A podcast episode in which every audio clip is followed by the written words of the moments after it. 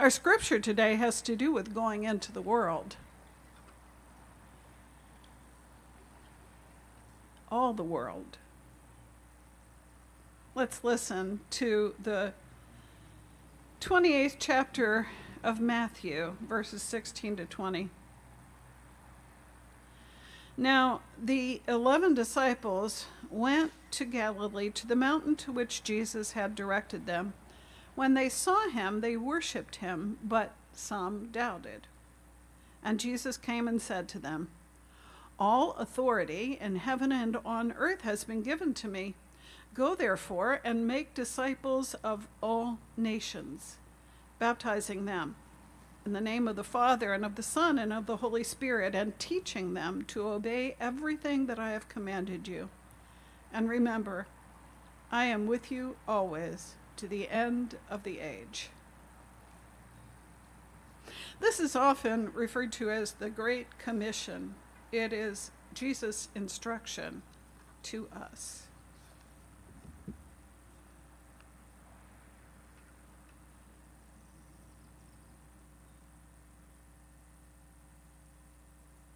Indira Gandhi, Barbara Walters, Isabella Thoburn, Dorothy Sayers, Sacagawea, Elizabeth Blackwell, Sandra Day O'Connor, Sally Ride, Golda Meir.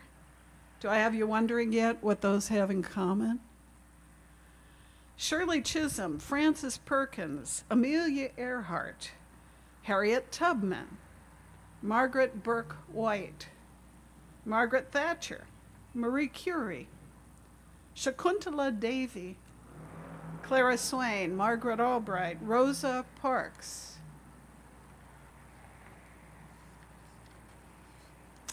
Each of these women had a specific call on her life to do something groundbreaking and rather remarkable. They were from different countries, continents, religions, eras, and fields of endeavor. Some were married, some were mothers. At least one was a very bad mother. But not all of them were married or mothers.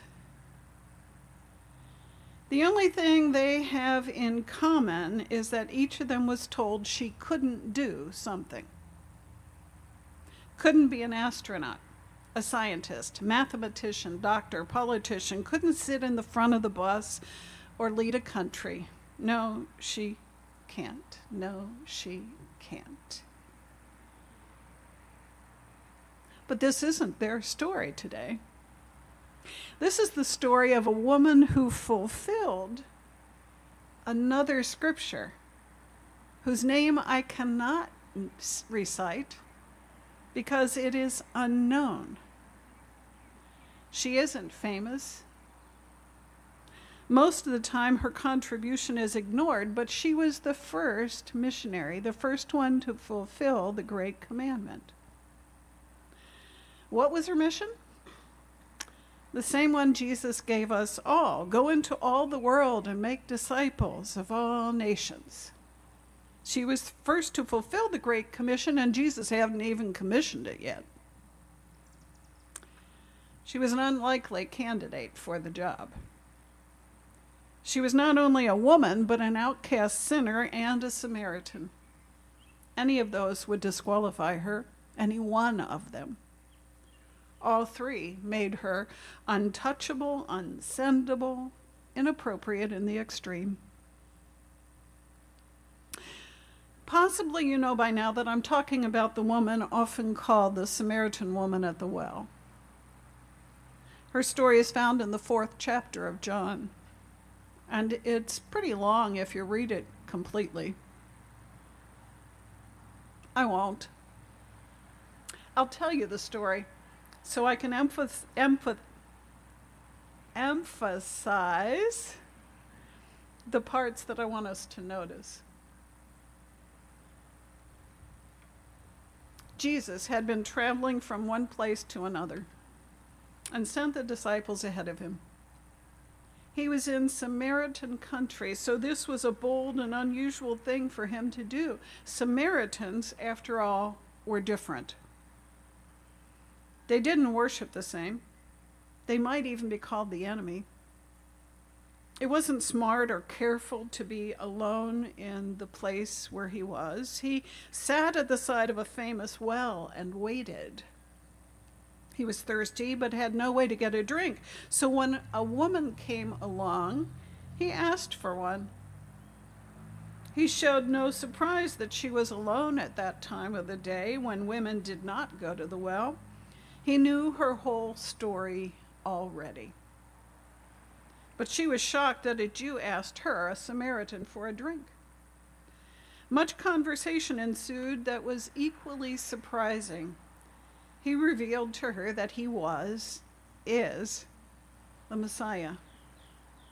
He also revealed that he knew her whole history, her whole sordid, dark, difficult past. And he offered her forgiveness, redemption, and a new life free of guilt and shame. Her response was to go running back to her village to tell everyone. And next comes an important part that we usually skip. The whole village went back with her to the well. What? Why would they do that? She was a woman so outcast that she wasn't even allowed to go to the well with the other women to draw water. Why would they listen to her? No one spoke to her. No one listened to her ever. Why now? There are lots of theories about this from those who bother to even notice that this is in there. Some think her posture or face were so changed that people believed her. Some think the villagers felt threatened that there was a Jew at their well and they went to, to force him away. Others believe they went with her to prove her wrong. I have a different understanding that comes from my own experience of ministry. I believe she was a successful missionary, not despite being a sinner, a Samaritan, a woman but because she was a sinning, outcast female Samaritan. Not despite it, but because of it. The very things that should have disqualified her made her successful.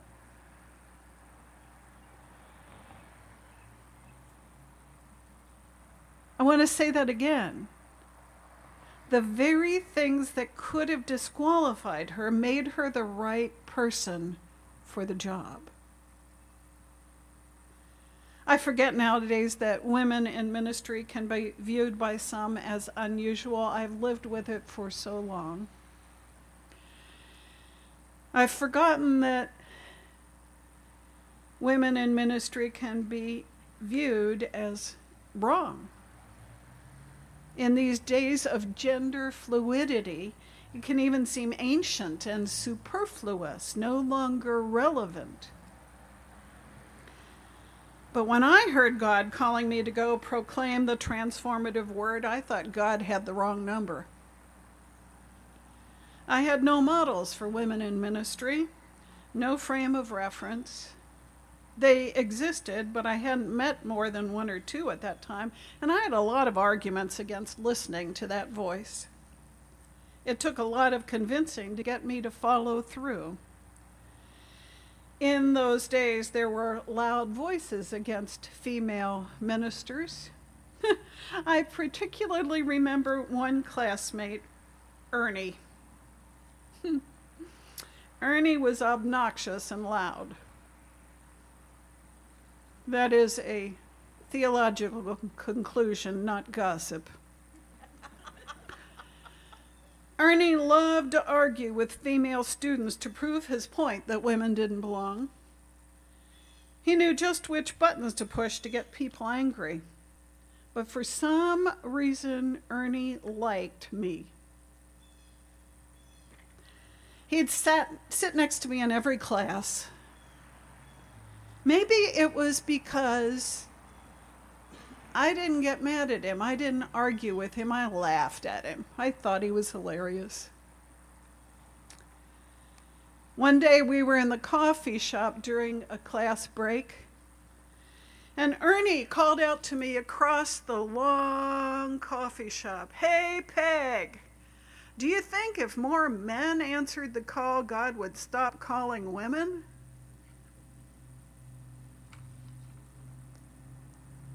All conversation in the coffee shop stopped that day. I was stunned and didn't answer, couldn't answer. Ernie was actually implying that God called women. this was huge for Ernie.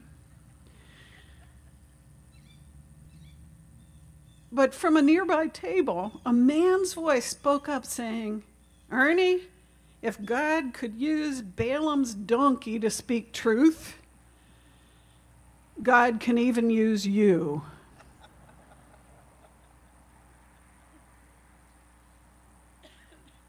I forget the opposition to women in ministry because once I accepted God's call, it was no longer personal, but still it appears now and then. It raises its ugly head just like racism. Recently, I started volunteering at a nonprofit vintage store in our community. We moved to Massillon a little bit while back. It, the uh, antique shop where I volunteer raises money to furnish homes for kids who are aging out of the foster system and for homeless veterans and for victims of domestic violence. And in five years, they've furnished 130 apartments. So it's a mission I can get behind. And I was in there dusting and cleaning one day. That's what I do in retirement. I also stage and decorate. I love it. And there was another woman who came in who apparently had shopped there several times she decided she wanted to volunteer also. Her name is Wanda, so I arranged to meet her for lunch. And uh, it soon became quite apparent when she went on a political rant that she was probably not in sympathy with the owners of the shop or me. And I said to her, So if those are your religious beliefs, how could you possibly work in a shop that is managed by a gay couple. And no matter what your position is, you probably know that when someone has a very strong position, you can't argue with them on any grounds. And after we discussed Bible for a while, it was getting nowhere. And I said to her, Well, you know, the Bible's been used to argue for and against all sorts of things, even women in ministry. And here I am, retired from active ministry. And she said, But you didn't minister to men, did you? Well, yeah, I served a church where I was the senior pastor, several churches actually. Sure, I ministered to men. But you didn't preach, you didn't teach men. You couldn't do that. She's from a different tradition where that doesn't happen.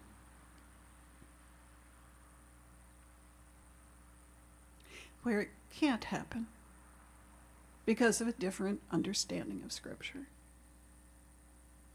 But my understanding is that the Great Commission applies to each and every one of us, no matter what gender or none that it applies to each and every one of us. And that the woman at the well was the first one to fulfill it. I've often preached the Great Commission evangelically go and do it. Jesus said to do it. Go get it. There are lost souls out there that need to hear Jesus' message of love and forgiveness. Maybe there are some in your own family. But I have learned over the years that the greatest barrier to fulfilling the Great Commission isn't the arguments of others or societal norms or even personal unwillingness. The greatest obstacle to fulfilling the commission to go and tell the world is self doubt. Surely Jesus didn't mean me. There are others so much better at this. Let me serve the coffee, or mow the lawn, or count the money, or go build a house for habitat. I'm too nervous, too tongue tied, too timid, too sinful, too argumentative, too greedy, too, too, too. But the Great Commission is for everyone, no exceptions, not because of age, abilities, gender, race. It may be a specific call like that of the woman at the well, or a more general one like mine. But each of us is called, not despite our differences and foibles, but because of them. Each of us is called to speak God's truth in whatever way we are able because we have already experienced being loved unconditionally by God just like the Samaritan woman. Jesus told her everything he knew about her and loved her anyway. We are loved not despite who we are, but as we are, each and every one of us. Thanks be to God.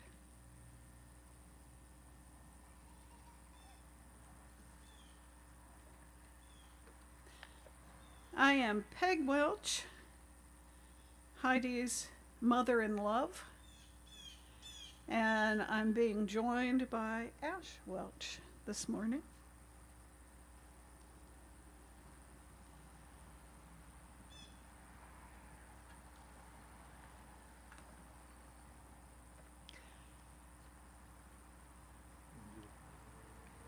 Jenny, do we have hand sanitizer somewhere, please?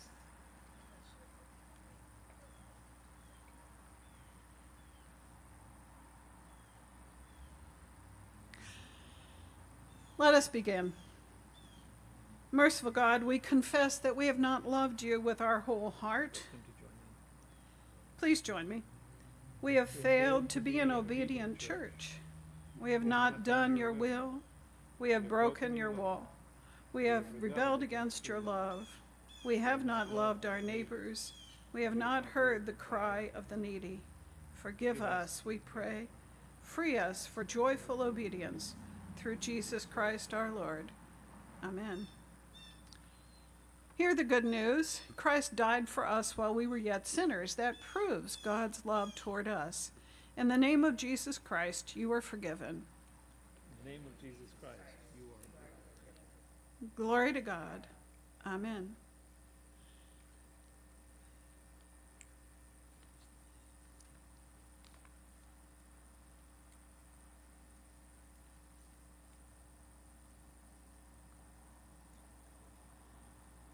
this week I got a text from our youngest son who um, who's who with his wife and daughter worships in the Roman Catholic Church. And their four-year-old daughter asked why she couldn't take communion.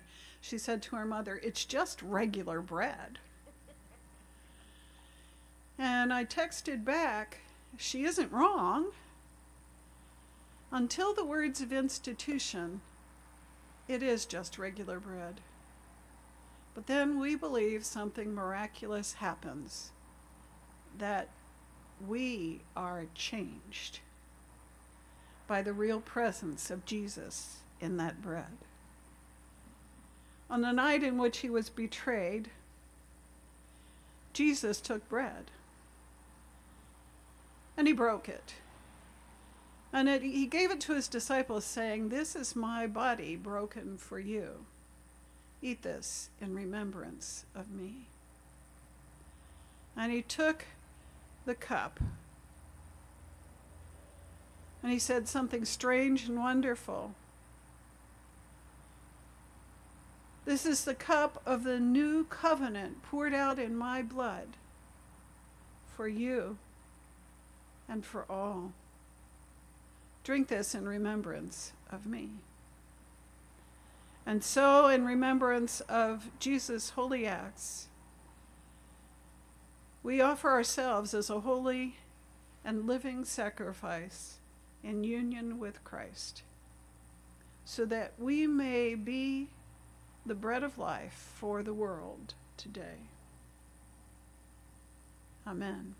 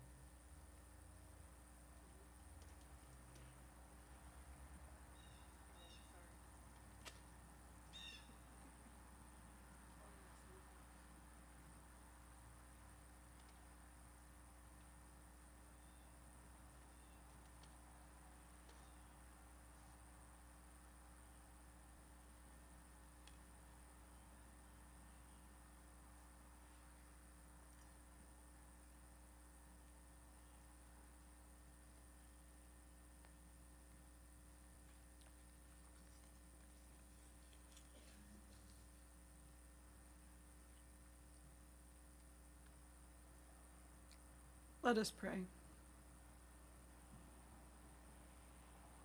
Mighty God, we are not worthy to eat the crumbs from your table, but you feed us, you love us, you call us, you send us. Praise be. Amen.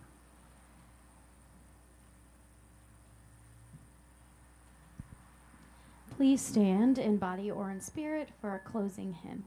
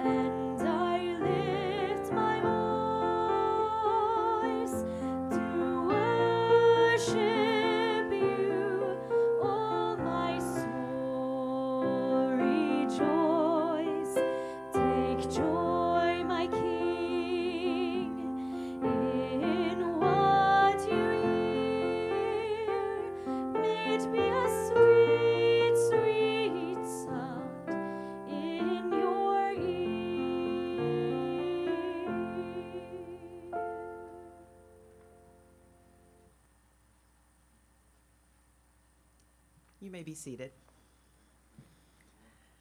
The last thing that we do each Sunday is to remind you that church doesn't end when this worship service is over. The message goes with us into our daily lives, and the work of the church continues through your help. Here are some of the ways that you can engage with BUMC in the coming weeks.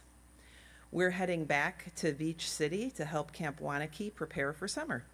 Join us next Saturday, May 20th, as we do simple repairs and projects that help keep camp affordable for everyone.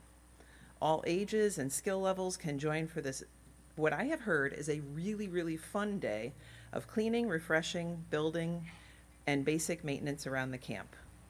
Plan to join folks from this and other local Methodist churches. Our next Bike Fix It Day is also next Saturday, May 20th from 9 to noon, right here in our fellowship hall. And it, with that, all skill levels can also join us. We need help doing difficult mechanics, but we also need help with washing the bikes and changing out handle grips and things like that. This is truly something, there is something for everyone to do.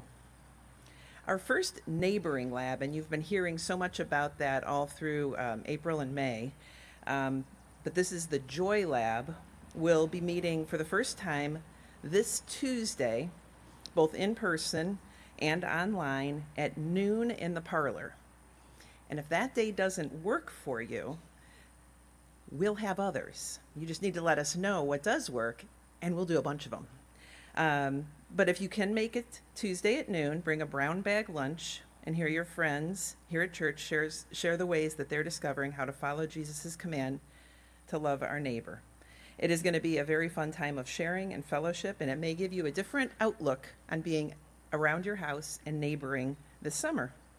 Um, and again, if Tuesdays don't work for you, um, don't just feel like this is something you can't take part in. We can do it on Sunday mornings. We can do it one evening of the week. It can be in person. It can be online. It can be both. It can be outside. You name it. We can figure something out that'll work for a group.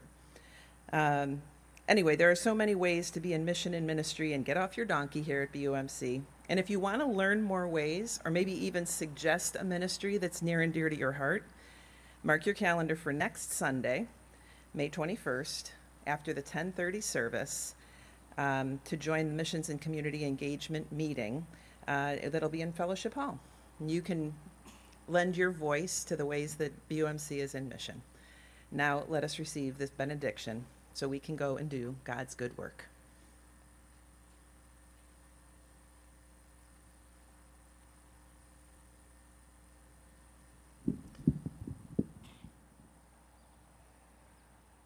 I'm learning that this is a church where I get challenged. Last week, Pastor Kathy challenged me to reach out and connect with a neighbor, right? On Wednesday, we had a family in our home to eat an Indian meal. And this is a family that um, I did not know very well because we're new to the neighborhood. And we have reached out to our neighbors, our next door neighbors, and said, Come for dinner, come for tea, come for lunch, we don't care. And they say, No, we're not, can't come this weekend, can't come next weekend, don't have time. We reached out to folks who were a block away. No, we can't make it. We can't agree on a time when we'll be available. We reached out to our neighbors and nothing was happening. Then I met this lady who was walking her dog, and she said, Oh, you guys are new here. Where are you from? And I said, Well, you mean originally or recently? Recently from Galion, originally from India. And she said, Oh, my backyard neighbors, whose backyard shares my backyard, they must be from India because when they have their family over, they wear the most beautiful, colorful clothes, like Peg's wearing today. And she said, I think they're from India. And I've looked for them over the weeks, and there's no sign of anybody living in that house. The doors are all closed, the windows are all closed. I never see people there. When I walk my dog past their place, two blocks from mine, never see anybody. And then one Sunday, there was a man and his little girl, about a two year old, sitting on the front porch. And I took my little dog over and introduced my dog to them and introduced myself. And they're from India. She was right. There are real people who live in that house. And it turned out they moved into that house just six months before we moved into ours. They are new neighbors just like we are. And so a little conversation began just two weeks ago and it developed into dinner at our house. And guess what? On Wednesday night, Peg and I became grandparents to their little girls because their grandparents are far across the oceans. Little girls, five year old and two year old. We reached out to our neighbors and look where it got us we have new neighbors, and we are new neighbors, and we're new friends. That's how it works. Jesus commissioned a woman at the well, and she brought a whole village, a whole town to meet him. Can we not meet somebody down the street from us or anybody we come in contact with and invite them to come into contact with Christ? Sometimes without using words just by living a life of love. In the Hebrew language that Jesus knew so well, there's a word called, word called shalom. You've heard the word shalom? It means more than serenity or peace. It means also it means wholeness. Wholeness. So I like to end my worship services by saying, Go in peace. And then I invite you to respond with the words, and not in pieces. Are you ready? Go in peace and not in pieces. Amen.